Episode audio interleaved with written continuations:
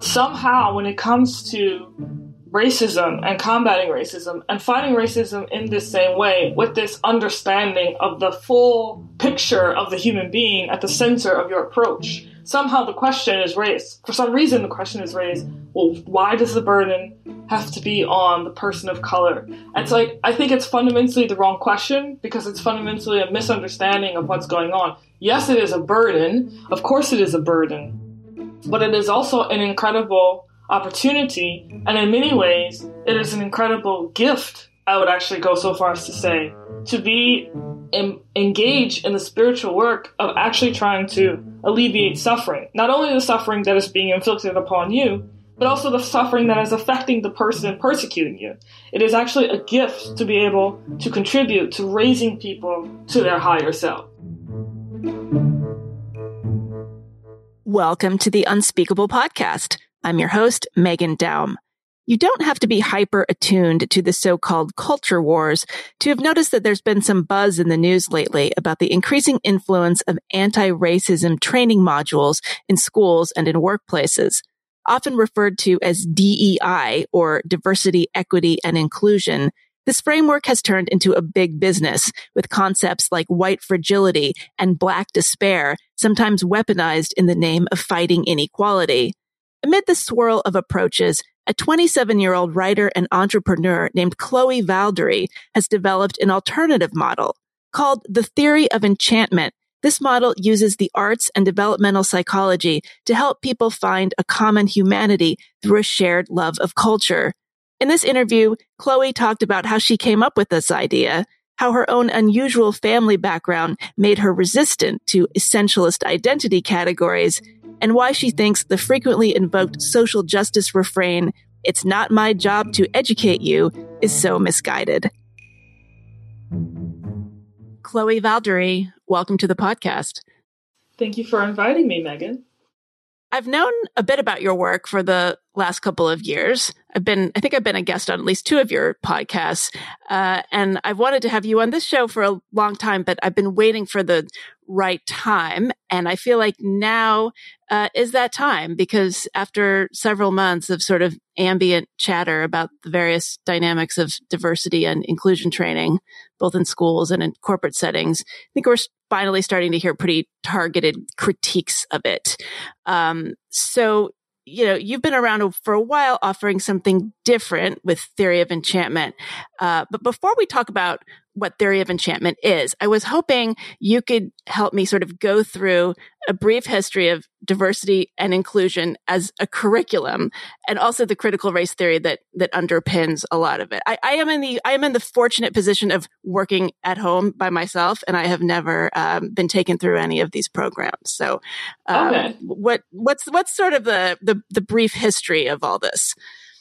So I could be ignorant uh, as to like an actual robust understanding of the history of diversity and inclusion training. I think it actually came out of the Civil Rights Act of 1964 and various uh, anti-discrimination laws. uh, after which companies um, did not want to be sued uh, for for discrimination in the workplace, and so. Um, basically there was an impulse, there was an ambition to bring in diversity and inclusion trainings. I think more from an HR perspective, more from a sort of check the box so you don't get sued perspective, mm-hmm. um, uh, as opposed to what's going on now, which I think is slightly different. So that's the general history, as I understand it, of diversity and inclusion trainings. Um, the okay. history of critical race theory is a bit more broad. Critical race theory came out of critical legal studies which was a kind of social science that came out of the mid 1970s. Um, and critical race theorists have an, believe in a, a, number of tenets, but one of their primary tenets is that uh, racism is the primary motivator of disparities in political power, in wealth, uh, and in other factors uh, between blacks and whites in this country. Okay, so in preparing for this, I did some poking around for DEI, that's diversity, equity, and inclusion uh, training models. And I don't know, maybe it was just the nature of the what popped up in my Google, but the level that a lot of them seem to be operating on is unsophisticated to the point of being insulting. It, it, it, was like watching, there, there were videos on the websites for some of these. I don't know if, what, what do you call them? Modules? Or are they actually like companies? It's like watching an elementary school film strip from the 1970s. Like, you know, walk in someone else's shoes or like these yeah. vapid Thurgood Marshall quotes. So like what, what are, are these, are these like corporations? Are they, um, how do they sort of define themselves as entities? Uh, you're talking about uh, the, the the companies that provide the training? Yeah or just like the yeah, what what is called so like if a given hr department feels that they need to do a dei training like who who do they call? How do they find out about it? What kind of arrangement is made?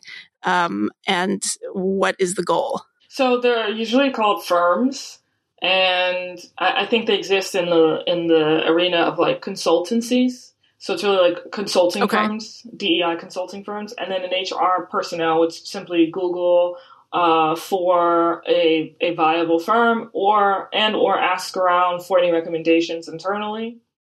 Um, so that's the general process, at, at least as it's been for a long time. And in terms of their deliverables, what they usually deliver, or what they often deliver, and I'm generalizing here, what they off, often deliver are anything from, you know, two day workshops to working with a company over the long term to help them inform their mission statement or their vision statement with the principles of DEI. And that can be you know, as as broad as working through a number of modules to understand the history of racism in this country, and then uh, wanting to do what you can as a company to, I guess, play your part in rectifying that history. Uh, and it, but it can also include, uh, you know, changing your hiring practices uh, to so that so that your staff reflects a more diverse, uh, you know, society or, or reflects the diversity of America itself. Okay. And when would you say this started taking off? Is it really just in the last few years? So, fun fact DEI has actually been a pretty um, lucrative business, uh, lucrative industry for a long time. Uh, stats that came out in 2017 with, I believe it was McKinsey, said that DEI was an $8 billion industry. This was in 2017, prior wow. to everything that occurred last year. I can only imagine how that number has probably ballooned, you know, only in the last 12 months alone. So my understanding is that, you know, this industry has been an industry that has been pretty uh, influential for a long time. I think it's just getting more, uh, people are just getting more and more exposed to it. And it's also being more talked about on public media, you know, on the news, on social media in a way that it wasn't previously being spoken about on those platforms. Okay, okay.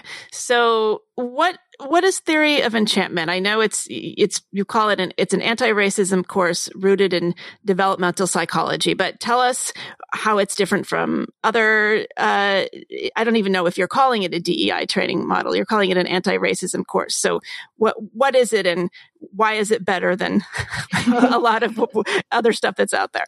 Yeah, so Theory of Enchantment is my company. Uh, we provide a anti-racism practice Rooted in developmental psychology, more specifically, we are heavily informed by the writings of James Baldwin and Dr. King and the civil rights establishment, particularly their understandings of the psychological underpinnings of racism, which tends to be absent from a lot of the discourse in critical race theory, the psychological or the spiritual element of what causes people to fall into a cycle of supremacist ways of thinking in the first place.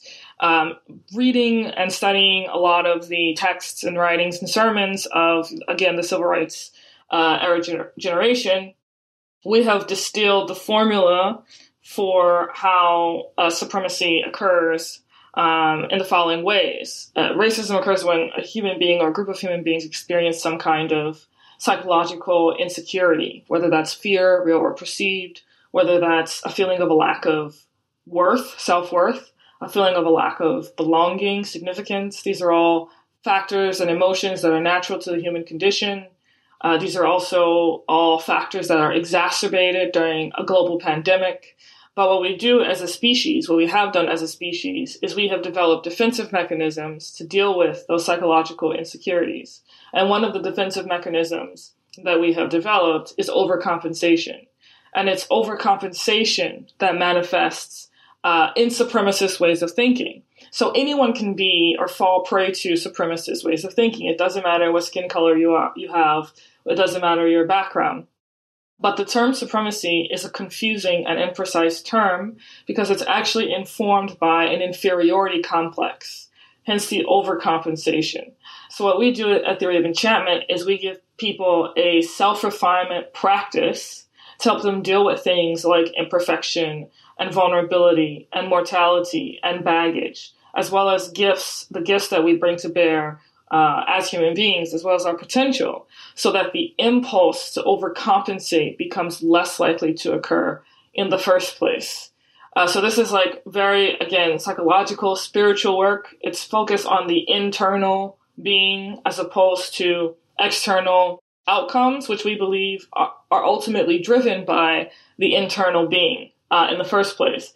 And so this is something this is something that distinguishes us certainly from some of our competitors. Another thing, uh, our, our, competitors that exist in the critical race theory space. Another key uh, point that, or key belief rather, that distinguishes us is, I think, and you can hear this in popular discourse today. There's a lot of discourse around power. There's a lot of discourse around privilege. There's a lot of discourse around um, sort of this oppressor oppressed dichotomy. Notwithstanding that we find some challenges to that black or white narrative, even if we were to accept the oppressor oppressed dichotomy in the theory of enchantment universe, and this was something that James Baldwin said, um, in any oppressive society, both the oppressor and the oppressed suffer.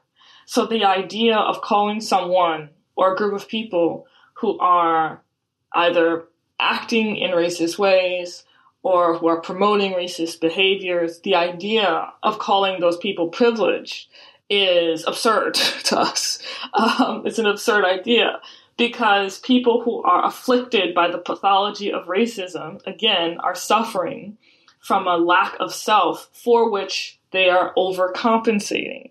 So there's a great deal of suffering inherent in supremacist ways of being. So we would never call someone acting out in that way as privilege because it just doesn't doesn't make sense. So those are two, I'd say, primary differences between the theory of enchantment and other approaches that are rooted in the critical race theory approach. Okay. Yeah, that resonates with me so much because as I've written and I've probably said too many times on this podcast, like I I had a similar sort of philosophy when it comes to sexism. Like mm. the idea, you know, as a, as a woman, like the idea that a man is being sexist to me or around me, that, that doesn't, that gives him less power in mm. my, in my opinion. Like mm-hmm. this idea that somehow, um, he's diminishing me, he's diminishing himself. But, but again, mm-hmm. like that, you know, for me to feel that way requires a certain amount of okay, you know, hashtag privilege. And there is a kind of, um, you know, you, you, do have to have a sort of baseline agency and, and feeling of self, self possession. So it's a little bit, you know, I, have certainly been criticized by other feminists for sort of just, you know, sh- blowing off the, um, you know, the, the, seriousness of men behaving in misogynist or, or sexist ways. So, I don't know. Does that come up in the in the trainings, or have you received that kind of critique? Yes, and I was just saying, you know, this is something that I've seen Camille Paglia bring up this exact same point, um, in a sort of different kind of way because she insists that women are actually superior to men. Um, but yes, but, well, she is. She is in any case. yes, um, but yeah, I would say I have received similar um, retorts. Uh, it's less actually. It's less like dismissive uh, because I say in the beginning of any workshop that I facilitate, you know, this is very hard work. Uh, the the work the, the work that came out of, or the philosophy rather, of Dr. King and the nonviolent agitation that he and other protesters in the South embarked upon is very difficult work, and it's spiritual work. It's not simply material work; it's spiritual work. So I say that at the outset, and I think that kind of lays the groundwork for people to understand precisely what it is I'm speaking about. But the objection, and this is an interesting one, the the consist most consistent objection that I've gotten was I agree that this is great work. I agree that this is important work. I don't understand why the burden has to be on the person of color to do it. Mm. And I find that so fascinating. I find it such a fascinating response because it is still born out of this illusion of separation that is being perpetuated by a whole host of different factors in society. It's illusion of separation between human beings based upon skin color. Now, if I were to say to you, a teacher in a in a in a class has noticed that one kid is not acting acting well, he's acting out, he's disrupting the class you know, the teacher probes into the, the student's life, discovers that the student has problems going on at home, uh, is dealing with a lot of material conditions that's actually driving his or her insecurity. And now the teacher wants to do things that are in her power to actually help alleviate some of the suffering that that person, that that child is going through. No one would ever ask me if I said told you that scenario. Yes, I understand this is good, this is important work, but why is the burden on the teacher? Right? We have this understanding when it comes to children. Uh, and when it comes to, I can give you another example with adults. If I told you that a person is actually engaging, uh, I'll talk about Father Gregory Boyle with Homeboy Industries, the largest mm-hmm. gang rehabilitation center in the country. Uh, you know, and he has, he and his team have gone out and successfully rehabilitated you know, hundreds of, of former gang members, gotten them jobs, gotten them resources. These are people who are involved in very violent crimes, right? And very violent conflicts. And yet no one, again, would ask, I presume, Father Gregory Boyle, uh, this is all wonderful, but why is the burden on you? But somehow when it comes to racism and combating racism and fighting racism in this same way with this understanding of the full picture of the human being at the center of your approach. Somehow the question is raised. For some reason, the question is raised well, why does the burden have to be on the person of color? It's like, I think it's fundamentally the wrong question because it's fundamentally a misunderstanding of what's going on. Yes, it is a burden. Of course, it is a burden. But it is also an incredible opportunity. And in many ways, it is an incredible gift, I would actually go so far as to say, to be em- engage in the spiritual work of actually trying to alleviate suffering. Not only the suffering that is being inflicted upon you, but also the suffering that is affecting the person persecuting you. It is actually a gift to be able to contribute to raising people to their higher self. Yeah, and I'm reminded of the social justice trope. It's not my job to educate you. Like that that comes up a lot, right? And uh, I just yes. feel like it's so it's so simplistic. It's like, well, yeah, actually, that's the whole job. Like that's yeah. that's called being a human being. You need to represent yourself. You need to be clear about who you are and what you're saying. It's like the idea that it's somehow burdensome to um, have some, uh, you know, precision in your expression or you know or, or you yeah. know say what you say just say your ideas and say yeah. what you mean uh, you know it's one of those just kind of i think platitudes in, in the in that in the social justice sphere that people don't really bother to think too hard about. But so, okay, if somebody, um, if somebody contracts with theory of theory of enchantment or, or mm-hmm. brings you or somebody in for a training, what does that look like? Do you, do they like take the weekend? Do they go on a retreat somewhere? Is there, you know, do yeah. they have to stay up all night and be deprived of sleep? no, we haven't, we haven't offered that service yet, but okay. so, so there's there's two main offerings that we have now. We have our self-paced course, which anyone can go online and enroll in at any time, and we've had organizations that have decided to enroll some or all of their employees in that. Um, like I said, that's online. That's a 25 lesson course. It's roughly 50 hours to complete. It's 50 bucks. It's the most accessible, and it takes uh, it takes our uh, practitioners through modules that reflect the three principles of the theory of enchantment, which is treat people like human beings, not political abstractions, criticize to uplift and empower, never to tear down or destroy, and try to root everything you do in love and compassion. So the self-paced course takes people through modules and through lessons that teach them how to embody those practices and how to live out those practices. There's also we have a a, a workshop. We have a full day workshop that we facilitate. So if someone just wants, you know, kind of a theory of enchantment uh, appetizer, then they can hire us to do a group workshop for their employees. Uh, it's a full day workshop, like I said. It's taking you through the basics of the theory of enchantment. The other thing I forgot to mention is, in addition to those three principles, the theory of enchantment uses the arts to teach all of these three principles. Uh, so we we will have our students engage with music and film and you know literature and um, and poetry and philosophy uh, to help them start to practice and start to internalize those three principles. But those are the two main uh, sort of offerings that we have. And have you gone in and done these trainings yourself? Yes. And yes. what kinds of uh, experiences have you had there? What kinds of things have people said? Has there been anything surprising? Have they gone through other sorts of trainings that have yeah. been quite different? Sometimes that is the case. Sometimes it is the case that um, organizations have gone through trainings that are more sort of CRT, and then they that's critical bring, race theory. Yeah. Yes, yes, and then they bring theory of enchantment, and um, uh, it's it's interesting to see the interplay. Uh, but I would say, in general, most people respond by describing it as actually quite transformational. I would argue it's probably more transformational if you take the self-paced course, just because it's longer um, and like you know spread out over time.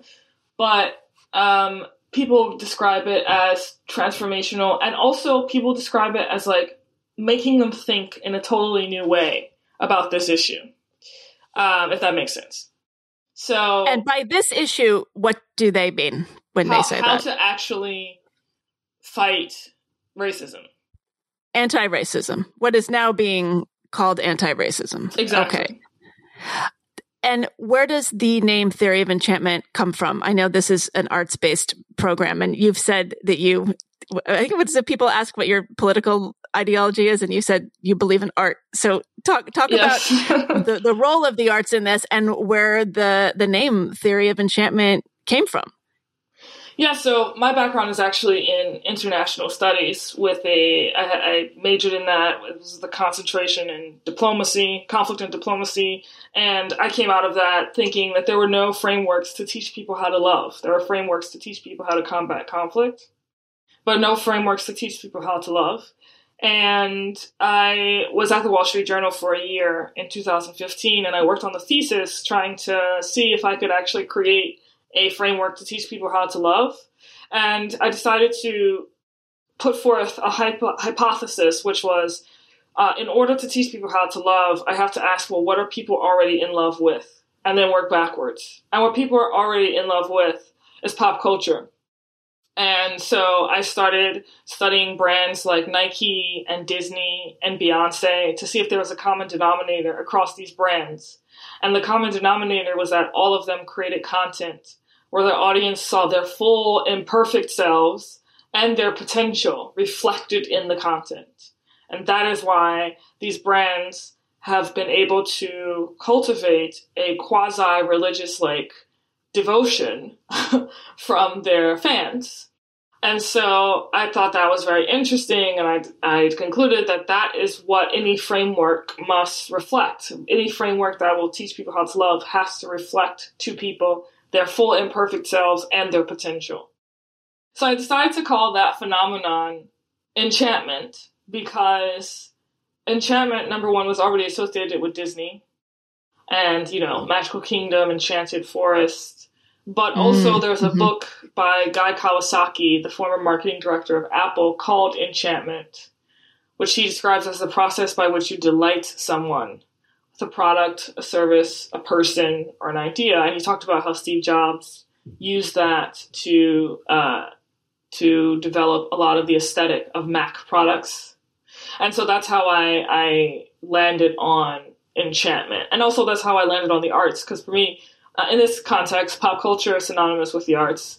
Um, but but it's also important to mention, to sort of put it in context of the day, the arts is super important because uh, you know it's it's currently very popular to reduce human beings to to certain stereotypes, certain political abstractions, certain caricatures, whereas the purpose and the role of the arts is to actually give expression to the full range of the human condition, to the fullness of the human condition. So, so art stands in as uh, as sort of a I don't want to say weapon because that sounds a little bit um, silly, but it's it stands in as a as the antithesis of the movement that's going on uh, in certain aspects of our political culture. It certainly stands in tension with uh, uh, certain trends in our political culture. But additionally, the arts has been used historically in the African American community as a platform to teach people resiliency and self refinement and character development. And so we want to continue that tradition and transmit that tradition to new to new and older generations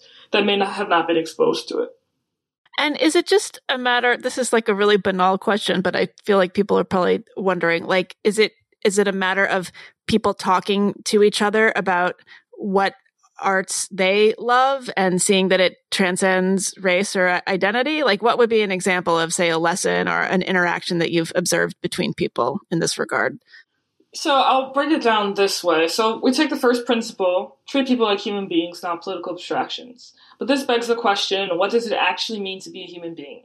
Right? And then we go into, in particular, the complexity of emotions that we have as human beings. We can feel joy, we can feel pain, we can feel sorrow, we can feel grief, we can feel, you know, delight, rage, etc. All of these are a testament to the fact that as human beings we have the capacity to do good and to do evil. And it's critical that anyone in the theory of enchantment program recognize that about themselves right? Um, because then they will be less likely to caricature themselves, and then they will be less likely to caricature others. So, and a, and a, a, way in which uh, pop culture comes into that conversation uh, is a, a, discussion, let's say, around Kendrick Lamar's uh, lyric in the song DNA, where he says, "I got power, poison, pain, and joy inside my DNA."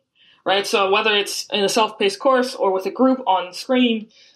I put that lyric on screen and I asked the group to think about what this means, how this lands for them, given we're talking about what it actually means to be a human being, right? How this how this lands for for the group, but also how it lands for how one sees oneself. So that's a way in which the arts are actually used as a tool to expand upon certain prompts and certain ideas and certain questions that um, students are challenged to contemplate within the theory of enchantment uh, approach.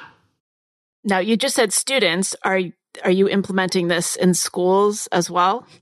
So schools are hard to crack. Uh, I started out actually targeting schools, but schools are super bureaucratic and so full of so much red tape that it's very difficult to sell and deliver curriculum to schools. Now we are starting to see a few schools here and there contract with us to do workshops and uh, that's exciting. And eventually, we want to develop a more robust plan to and a more, uh, I guess, systematic plan to deliver this content to schools. But it's challenging because primarily because of the bureaucracy and because of the red tape that is just endemic to educational institutions. I guess public, public or private. I both, suppose. Yeah, both. Honestly. Yeah, yeah, yeah. Um, well, because it does seem like this entire kind of conversation has been highlighted by the fact that kids have been home you know, going to Zoom school and parents are seeing what's being taught. And there are all these um, diversity and inclusion, anti-racism trainings that have been, you know, really integrated see, pretty, pretty seamlessly and pretty deeply internalized in, in a lot of schools. There's this program that I have been hearing about lately called the Pollyanna program, which I'm sure you know about. Um, you know, I think this was the one that that you know they it, the Dalton School, Nightingale, Bamford, Harvard, Westlake, um, a number of you know extremely elite, well known private schools have been using this. And we just had in the last couple of weeks, Paul Rossi, he was a math teacher at um, a, another private school in New York, uh, stepped forward and wrote an open letter just about um, what he saw as almost like you know emotionally damaging uh, ways of of going through this kind of training i mean students being you know pressured to conform to you know their opinions to those broadly associated with their race um, you know he was talking about the morally compromised status of the oppressor as assigned to one group of students based on their immutable characteristics. You know, you hear stories of students, you know, separated into groups by race. I mean, it sounds astonishing that this goes on, but apparently it is. Uh, was this something that that you've known about? And we should say you you are a young person yourself. Are are you 27? Is that right? I am. Yes. So, okay. Okay. Uh, like what you're not that long out of school yourself like was this going on um either in your school or in anyone else's school that you knew about when you were a teenager no this is very new this is a moral panic in response to a lot of the events that occurred last year with George Floyd and uh, Ahmaud Arbery and other individuals. Um, it, it also is just more of an indication that people are doing things uh, who who haven't been trained really to do these things, um, who it seems to me have no actual area of expertise on this subject matter and and are just sort of playing willy-nilly with the lives of young people in this case, which is very, very especially bad because, as you know, young people are super impressionable uh, and highly malleable. So, but this was not this was not happening when I was younger. This is a very new thing. It's a very recent thing.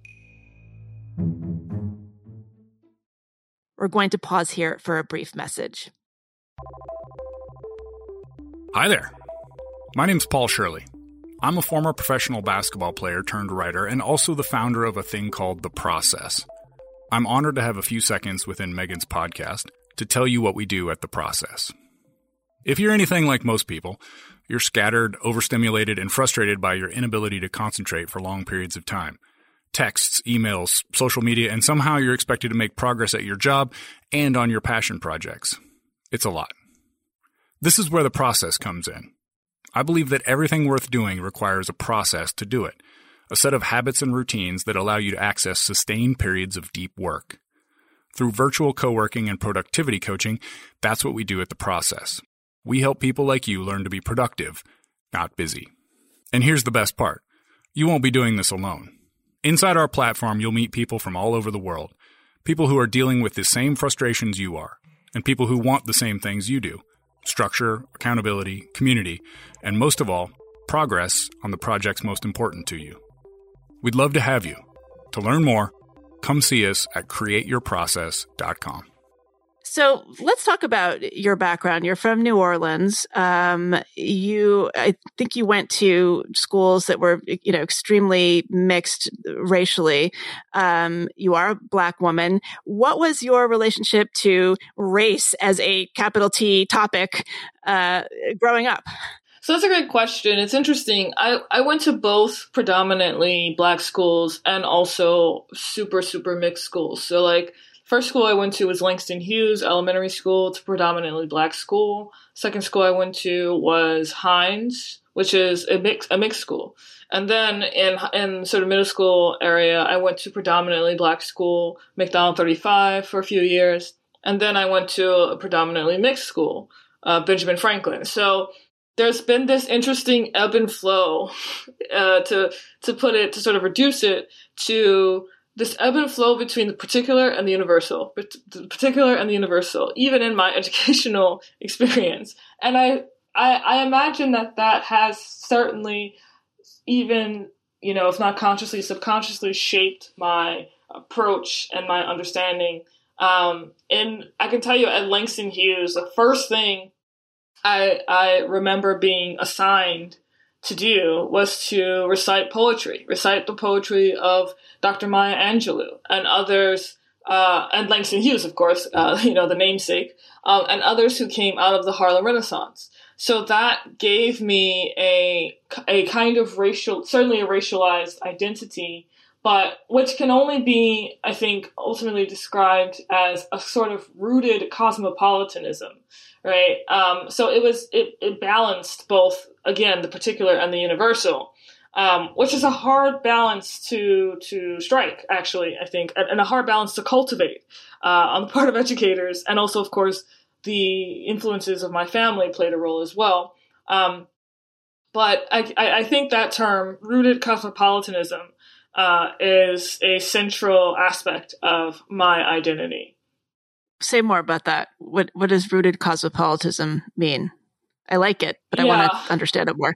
I think it's like the capacity to to really it, it goes back to the particular and the universal, right? The attachment to so the capacity to see all of humanity uh, in a joyful way, ultimately, um, is linked to one's capacity to to have particular attachments in one one's own community, right? One's very local um, regional community.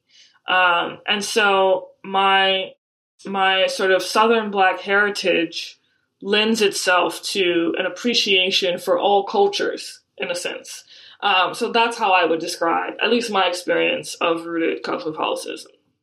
And you went to college. We should say that the internship you were doing at the Wall Street Journal, you were an undergraduate at that time, and so you were at, that that you were working on your undergraduate thesis when you no, were there. No, is that I right? Had, I had actually just graduated. It was okay, like a month okay. after graduation. Yeah.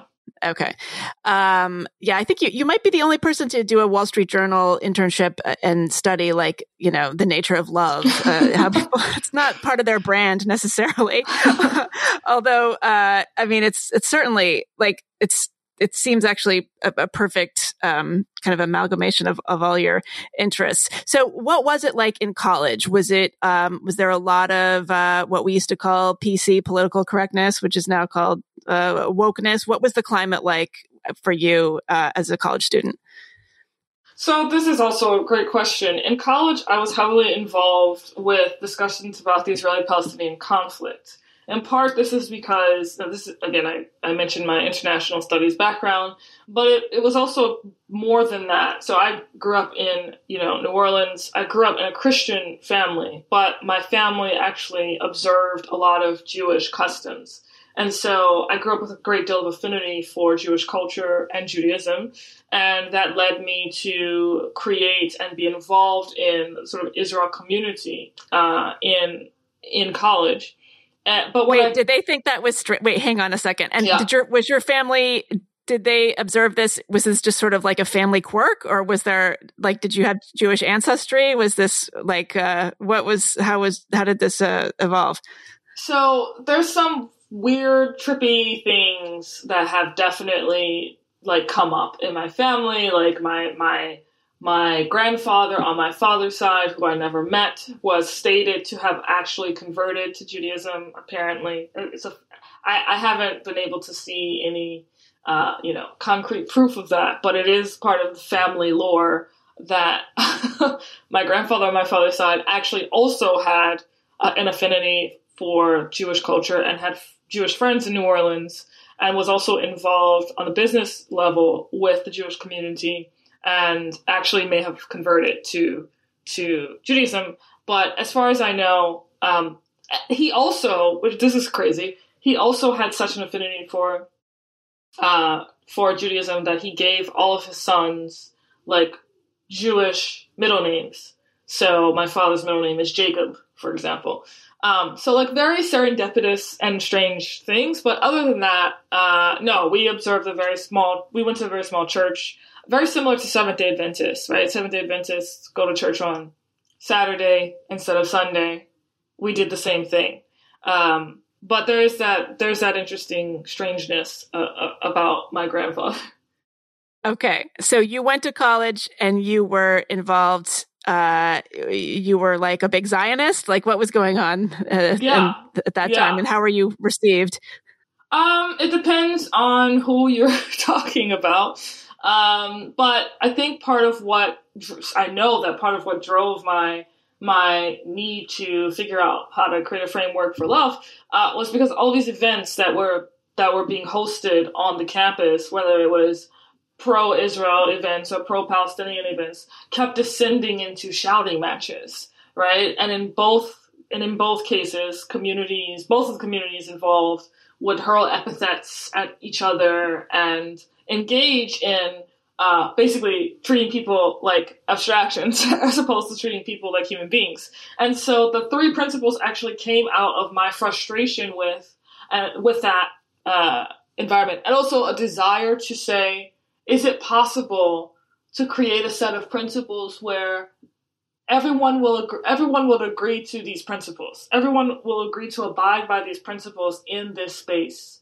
What is less important is like agreement on every single issue because that's not a thing anyway. That's not a that, why would that be a thing, right? Um, but what is more what is more desirable and more achievable is that we will treat people, we will treat each other with love and compassion, even in the face of profound disagreement. Um, so yeah, that history of activism was very critical to me. Sort of, you could think of it like I used to be. I think I used to be extremely black and white minded. I know I used to be extremely black and white minded, and but it just wasn't working for me, you know, on some level. Well, what do you mean? I mean, it's like like like in high school or before that. I mean, uh, how how far back are you talking about? Because it seems um, like you're pretty um, open minded by the time you got to college. So are you talking about high school? No, I just mean like I, I don't know if the, I can give an exact age, but like I I feel like I used to be far more uh, dogmatic in my in my thinking about the way the world worked um, in general. And I remember taking a class in anthropology class, which basically uh, upended my world and upended my worldview. It was, a, it was called Anthropology of Religion, Magic, and Witchcraft. Very fascinating class. Uh, it was like a comparative religion class. And my professor was an agnostic. And at the time, I was pretty dogmatically religious. And I put her in a box. I assumed that because she was agnostic, that she and I couldn't really relate to each other. Um, and I sort of othered her. And then one day, she assigned to us to watch this documentary, Jesus Camp. I don't know if you're familiar with this. Uh, yes, I have seen doc. it. Yes. And it's basically, to, I don't think to any fault of the filmmakers, it, de- it doesn't really positively depict a particular evangelical community that send their kids to this camp where the kids are taught to, like, I don't know, like, do things like speak in tongues or like prayer things or what have you. It doesn't depict them in a positive light. So the next day I go to class and there's this there's this student in the class and she's an atheist and she just starts railing on these these this community. And my agnostic teacher who I othered starts defending the people in the documentary and starts to say things like, you know, this class is about um I don't really actually don't remember the specifics of what she said, but so she said something to the to the tune of like this class is about understanding the motivations uh, and and the the very human motivations that you know motivate people to do what they do. And if you can't have a compassion for that, if you can't have empathy for that, then you're really missing the point of this class and you're really failing the class in some way. And I had I hadn't expected her because I had put her in a box, right? I hadn't expected her to say things like that or say anything like that. And it totally shattered my worldview because the paradigm, this black and white paradigm that I was existing in, didn't work anymore. It wasn't functioning anymore. Um, so that I would say was probably that that was a moment. That was a, a, an instrumental moment in um, moving me less towards a scarcity mindset and more towards uh, an abundance sort of non-zero sum framework. So let's talk about your relationship to this sort of, you know, this current conversation, anti-racism, however you want to define that. You wrote, um, well, I guess it's, gosh, four years ago now almost, um, a, a, piece in the New York Times on the opinion page, uh, right after the Charlottesville, uh, you know, right after the Charlottesville riots. Um, and it, I, I, am assuming you, you, did not write this title. Why I, I, refuse to avoid white people. Yes, yeah, I did not. Um, that was not no, me. that goes without saying. Uh, you know, but you you talk about how the the sort of vernacular of social media around that time it was very much like this. It's time, you know, you say it's time to stop talking about racism with white people. Whiteness is always protected. I mean, this is the kind of stuff. You know, it's very Twitter friendly. This is the kind of stuff that you hear all the time, and I, am always like, I, I never know quite how seriously to take it, like how exercised one should get over this kind of thing. But um, why why did you write that piece at that time, and sort of how invested were you back in the summer of 2017 in what has now become like a, a much more dynamic and comprehensive conversation about race uh, being had by all kinds of people, including a lot of people of color? Yeah, I'm not sure exactly because that was four years ago, but I think I remember seeing another article in the New York Times where the author proposed that his ch- children couldn't be friends with um, white kids, and I just thought that that was absurd, um, and also kind of like on some level emotionally abusive towards your children. Um, well, yes, and, uh, and racist. Yeah, yeah, um, and also a weird like recapitulation of rhetoric from Jim Crow. um, uh, and I was I was just like this this is kind of astonishing on some, some level, you know. Um, and I, I think that that was the, the thrust of what motivated me to write that piece, if I remember correctly. And how was it received? Um, I thought it was received pretty well. Um, I don't remember any, you know, backlash or anything like that. I, I, I think it's a pretty basic, normal, common sense position to have. Well, maybe not because now nowadays things are different, actually, in our national discourse. But I think at the time, most people received it and thought it was pretty, uh, a, a, just a normal, reasonable position to take. Hmm. So, do you think this piece would be published today. I mean, it's a pretty anodyne piece. Yeah, I'm actually looking yeah. at it now. I'm trying to pull out something that like is even, uh, you know, uh, I mean, you, you talk about, you know, how you, you did experience racism and, you know, your parents, you know, would tell you about Jim Crow South and, um, they had taken you to see, uh, an exhibit about that and you had gotten very upset as a child and, um, you know, but they also say, you know, my, my parents told me that part of our past that we should always remember that the Jim Crow era was part of our past, but one of its many lessons was to make sure to treat others equally, even if they did not respond in turn. I mean, that sounds a lot like when they go low, we go high. Like take the high road. That just seems like a, you know, sort of mature, um, kind of, you know, emotionally and psychologically stable way to go through the world. Um, but do you think that like saying those kinds of things now uh, is less acceptable. We don't even hear like the Obama isms uh, of that nature anymore. I think that they they're they're certainly out of fashion in in many circles. I think it. Yeah, I think it depends. I don't want to overplay the sort of despair card uh, when it comes to the environment that we're dealing with now. I think it depends. I, I think that I'm still received on some level when I say it. Um, because perhaps because I preface it by saying it's actually hard to go high when someone goes low. I think it's important to acknowledge that, but it's also important to acknowledge that the reason for that, and this was critical to you know the civil rights movement, the spiritual practice against resentment and against vengeance. Um, the, the reason why it's important is because if you go low, then you are also now being corrupted right? So if you are if you are interested in the quality of life and in the dignity of uh, of a minority community uh, in the face of persecution, then it is incumbent upon you actually to ensure that whatever suggestions or advice or forms of allyship you know that you want to take do not actually create a space that in which sort of the moral character of that people begins to deteriorate because that's actually not advancing black lives if you do that. Um, and and again, I think part of the problem is that, or perhaps I didn't say this earlier, but I think part of the problem is that people are having conversations about material conditions instead of having conversations about spiritual and existential conditions. And this this is a mismatch. This is a misalignment uh, that creates all sorts of problems and all sorts of confusion around this topic of anti-racism.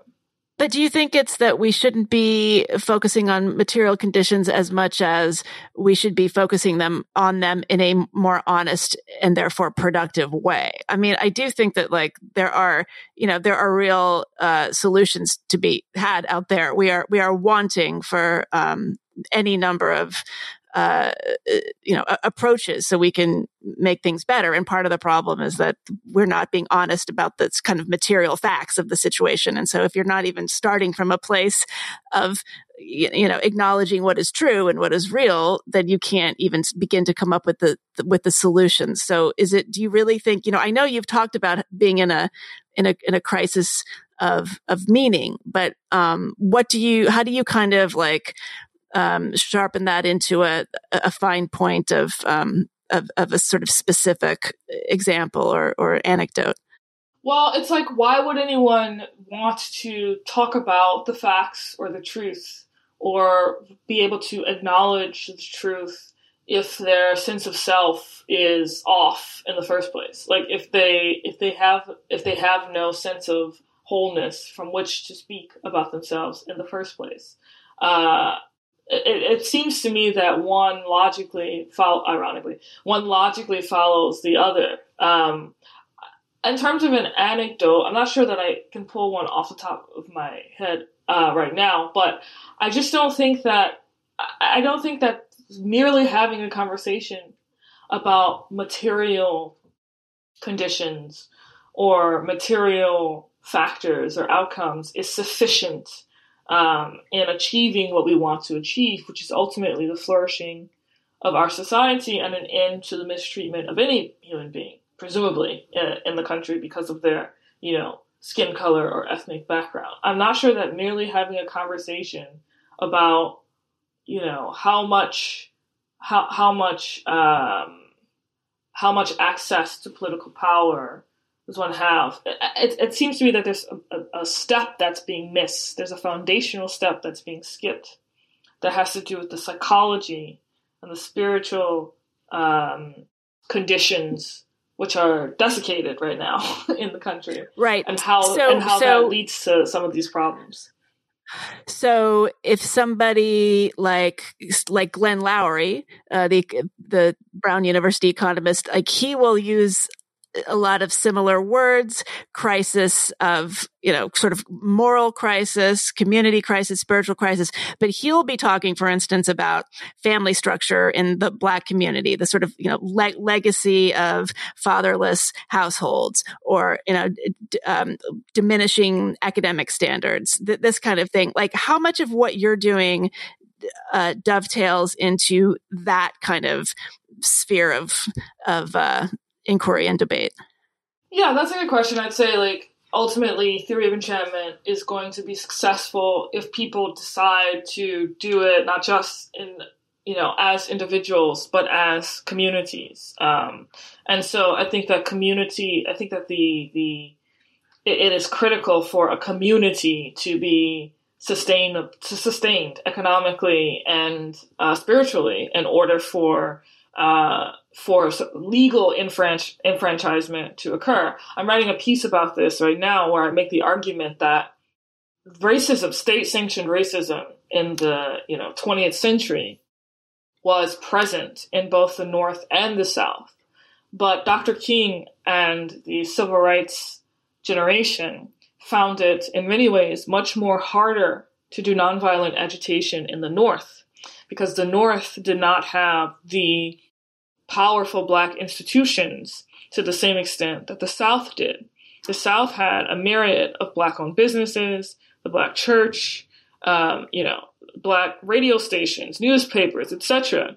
There was an actual community, and that community actually gave people in the community a sense of self worth, which allowed them or motivated them to call for a political reality and a legal reality that reflected their already innate dignity. Whereas after the Civil Rights Acts were passed and Dr. King tried to go to the North, and particularly the ghettos in Chicago, he found that those individuals were actually in, have, suffering from a sense of much greater despair than folks in the South. The common denominator was not, well, you know, again, racism was in both areas, but the difference between the North and the South was the powerful black institutions, which again did not exist in the same way in the North. And this also goes back a little to the debate between Booker T. Washington and W.E.B. Du Bois. But yeah, so in that sense, I'd say that it, it, it dovetails with this idea of, of rooted cosmopolitanism. One has to be rooted in a community.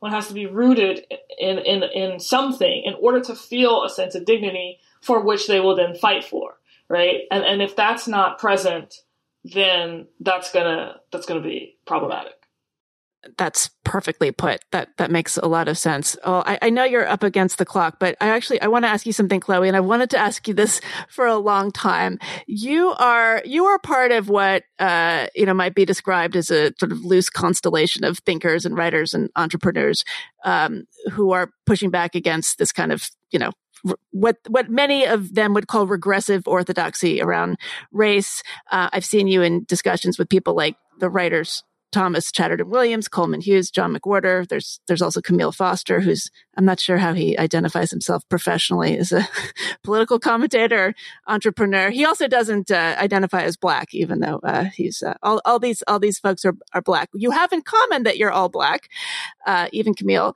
Uh, but uh, you are notably one of the few, if not the only, women in this intellectual sphere. Why do you think that is? Oh, I don't know the answer to that question, Meghan. um, I have no idea why that is. Uh, I haven't really, I haven't really given much thought. I will say though that perhaps theory of enchantment uh, is a kind of feminine approach in the sense that it is concerned with the holisticness uh, psychologically and spiritually um, and I think I don't I don't know why, but that, I feel like that's very feminine energy. Uh, this this this feminine idea of how to create space, right? For for complexity, I think is a very feminine um, mm-hmm. concept. Uh, uh, which isn't to say I'm not speaking here now of, of really essentialist. No, I'm not. I'm not. I'm not actually speaking of. I'm not actually speaking of gender. I'm speaking more of like energy. You know. Um, yeah. But yeah, I don't know why. It's a good question. Well, because I have a theory. I mean, there are fewer of us. I mean, I'm also sort of one of these these people. Um, there are, and there are just a lot more men kind of speaking up and you know getting yelled at on social media um, than there are women. And my theory was that you know the in group out group dynamics uh, sort of play out differently and in, oftentimes more intensively uh, in women than in men. It's like they don't, I think that women really don't want to, this is, you know, uh, in the aggregate, obviously there are many exceptions, but like we don't want people to be mad at us or something, or like we don't want to upset yeah. people. And so there, there's more of a, of a reluctance to kind of stick your neck out um, and I would think that as, as a black woman, you would get it. Now I'm, I'm going to be intersectional here. Here's my little Kimberlé Crenshaw moment. You get it on both fronts, right? So you would get black people saying, well, why aren't you going along with the,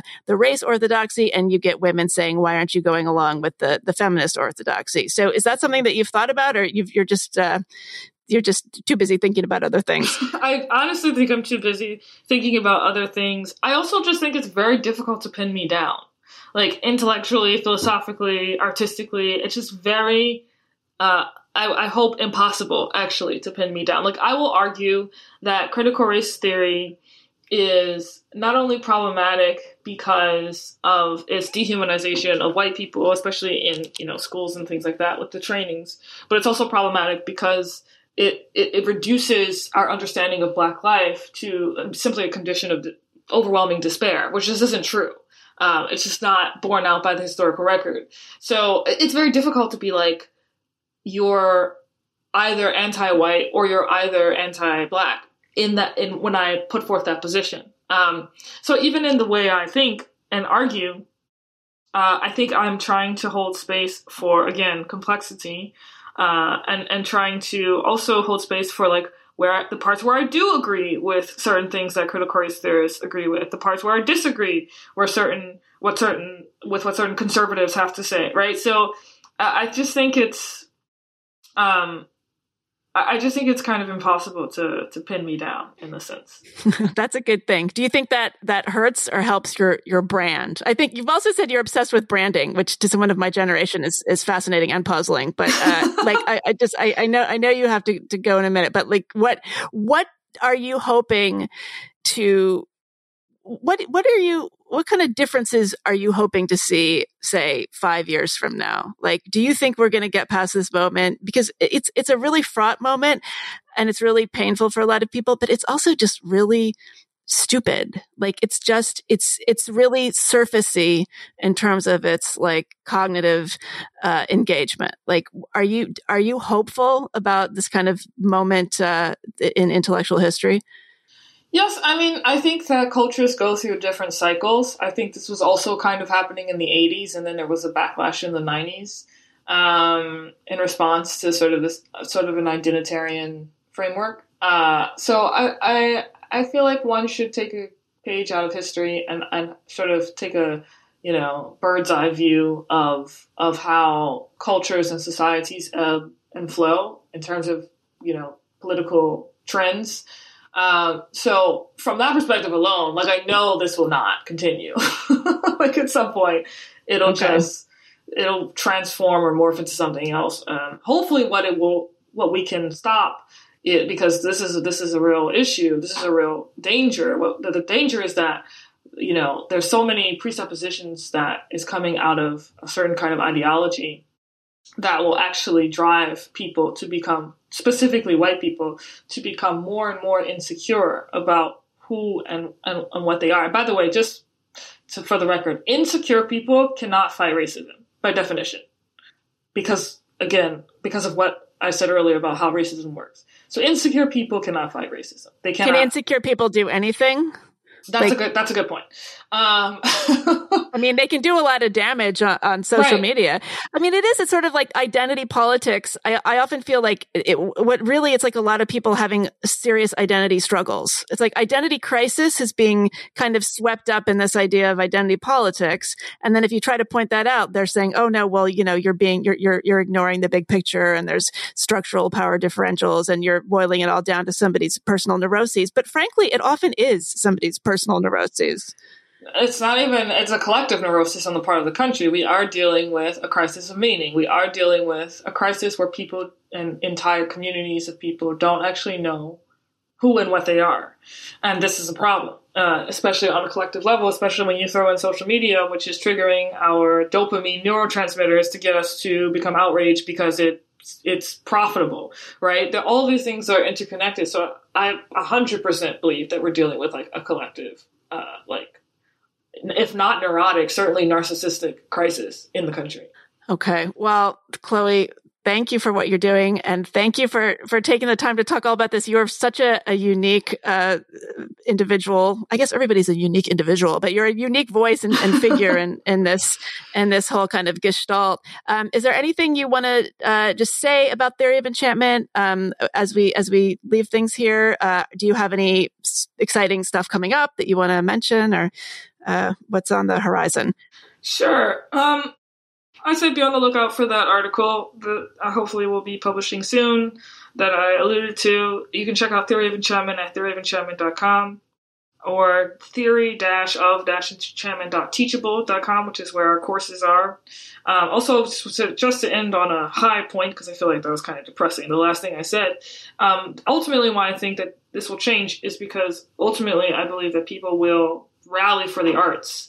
Uh, you can't you will end up destroying the arts if you put forth this idea in public discourse that human beings are simply nothing but their skin color. Uh, and th- that would that would mean that it would be pointless to read books or to engage with music or to, you know, go to dances or what have you that are put forth by people who don't look like you. This will start. This will start, somehow become um, anachronistic, right? So I think that the arts will ultimately win over, which is why I think uh, the trends that we're seeing now will ultimately come to an end.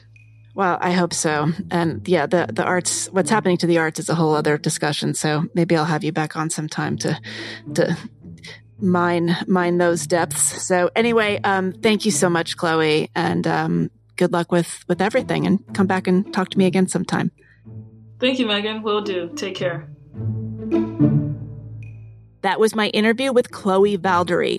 Chloé is the creator of Theory of Enchantment a framework for compassionate anti-racism that she has introduced to workplaces around the world, including in South Africa, the Netherlands, Germany, and Israel. She has lectured at universities across America, including Harvard and Georgetown, and she has been a Bartley Fellow at the Wall Street Journal. She's written for that publication as well as the New York Times and elsewhere. The article she mentions at the end of this interview appeared in the May 11th edition of Newsweek. You've been listening to the Unspeakable Podcast. For ad-free editions of this podcast, please support the show at patreon.com slash the unspeakable. You can get all sorts of perks there, including if you join at the $10 a month level or higher, $10 off your first purchase of official Unspeakable Podcast Nuanced AF merchandise. We've recently added new items, including stickers, magnets, more shirts and hats, including a trucker cap that I have to say is pretty awesome. You can see a listener modeling that cap on the show's Instagram page.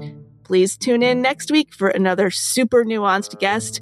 Until then, thanks for listening. Stay subtle, stay sane, go high when they go low, or something like that. See you next time.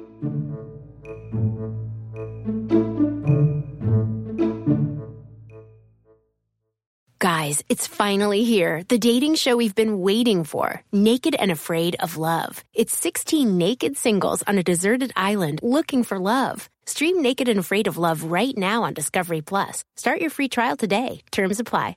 Cox can help make your home smarter and your life easier. Now you can use your Contour voice remote to connect to your home life cameras so you can view them right on your TV screen using simple voice commands. That makes it easy to keep tabs on what's happening around your home right from your couch. Need to keep an eye on the kids when they're playing outside? Just say, Show me my backyard camera into your Cox voice remote and watch them while you're in the house. And if you're waiting for a delivery and want to make sure it's there on time, no problem. Just say, Show me driveway camera to check on it with your Home Life HD cameras on the TV screen while you go about your day. When you live in a home powered by Cox Internet, you can stay connected to what matters and let Cox take care of the rest. To learn more about all the benefits of your connected home, visit cox.com slash this is home today. Hi, I'm Frank. I don't like change. And I just saw a billboard for this new BJ's Wholesale Club talking about how you could pay as little as two cents a gallon for gas. Look, when gas prices are this low, we can't complain about gas prices being too high. No, sir, I wouldn't join BJ's Wholesale Club. Hey, thanks, Frank. But if you do want to sign up now to get a $40 BJ's digital gift card, join the new BJ's Wholesale Club, opening soon in South Fayette. Visit bjs.com slash South Fayette or the BJ's Membership Center at Newbury Market. Offer valid for a limited time. If you're struggling with alcohol or drugs, Recovery Centers of America can help. RCA's local inpatient and outpatient programs are founded on science and delivered with heart from an expert caring team who will inspire and guide you every step of the way. Call 1 888 Recovery now to speak with a treatment advisor. At RCA, you'll be in a community that builds connections and fosters support from peers and RCA's team of medical professionals and recovery support specialists. At RCA's state of the art campus, in Monroeville, Pennsylvania, they tailor your treatment to you and also offer specialized programs like Prize, a unique program for people who have been in recovery but have relapsed. Here, you won't have to start from step one. You'll build off the knowledge you've previously acquired in treatment and on the areas of your recovery that need improvement. RCA answers the phone and accepts patients 24 7 and is in network with most major insurance providers. Don't wait. Call 1 888 Recovery today. That's 1 888 Recovery.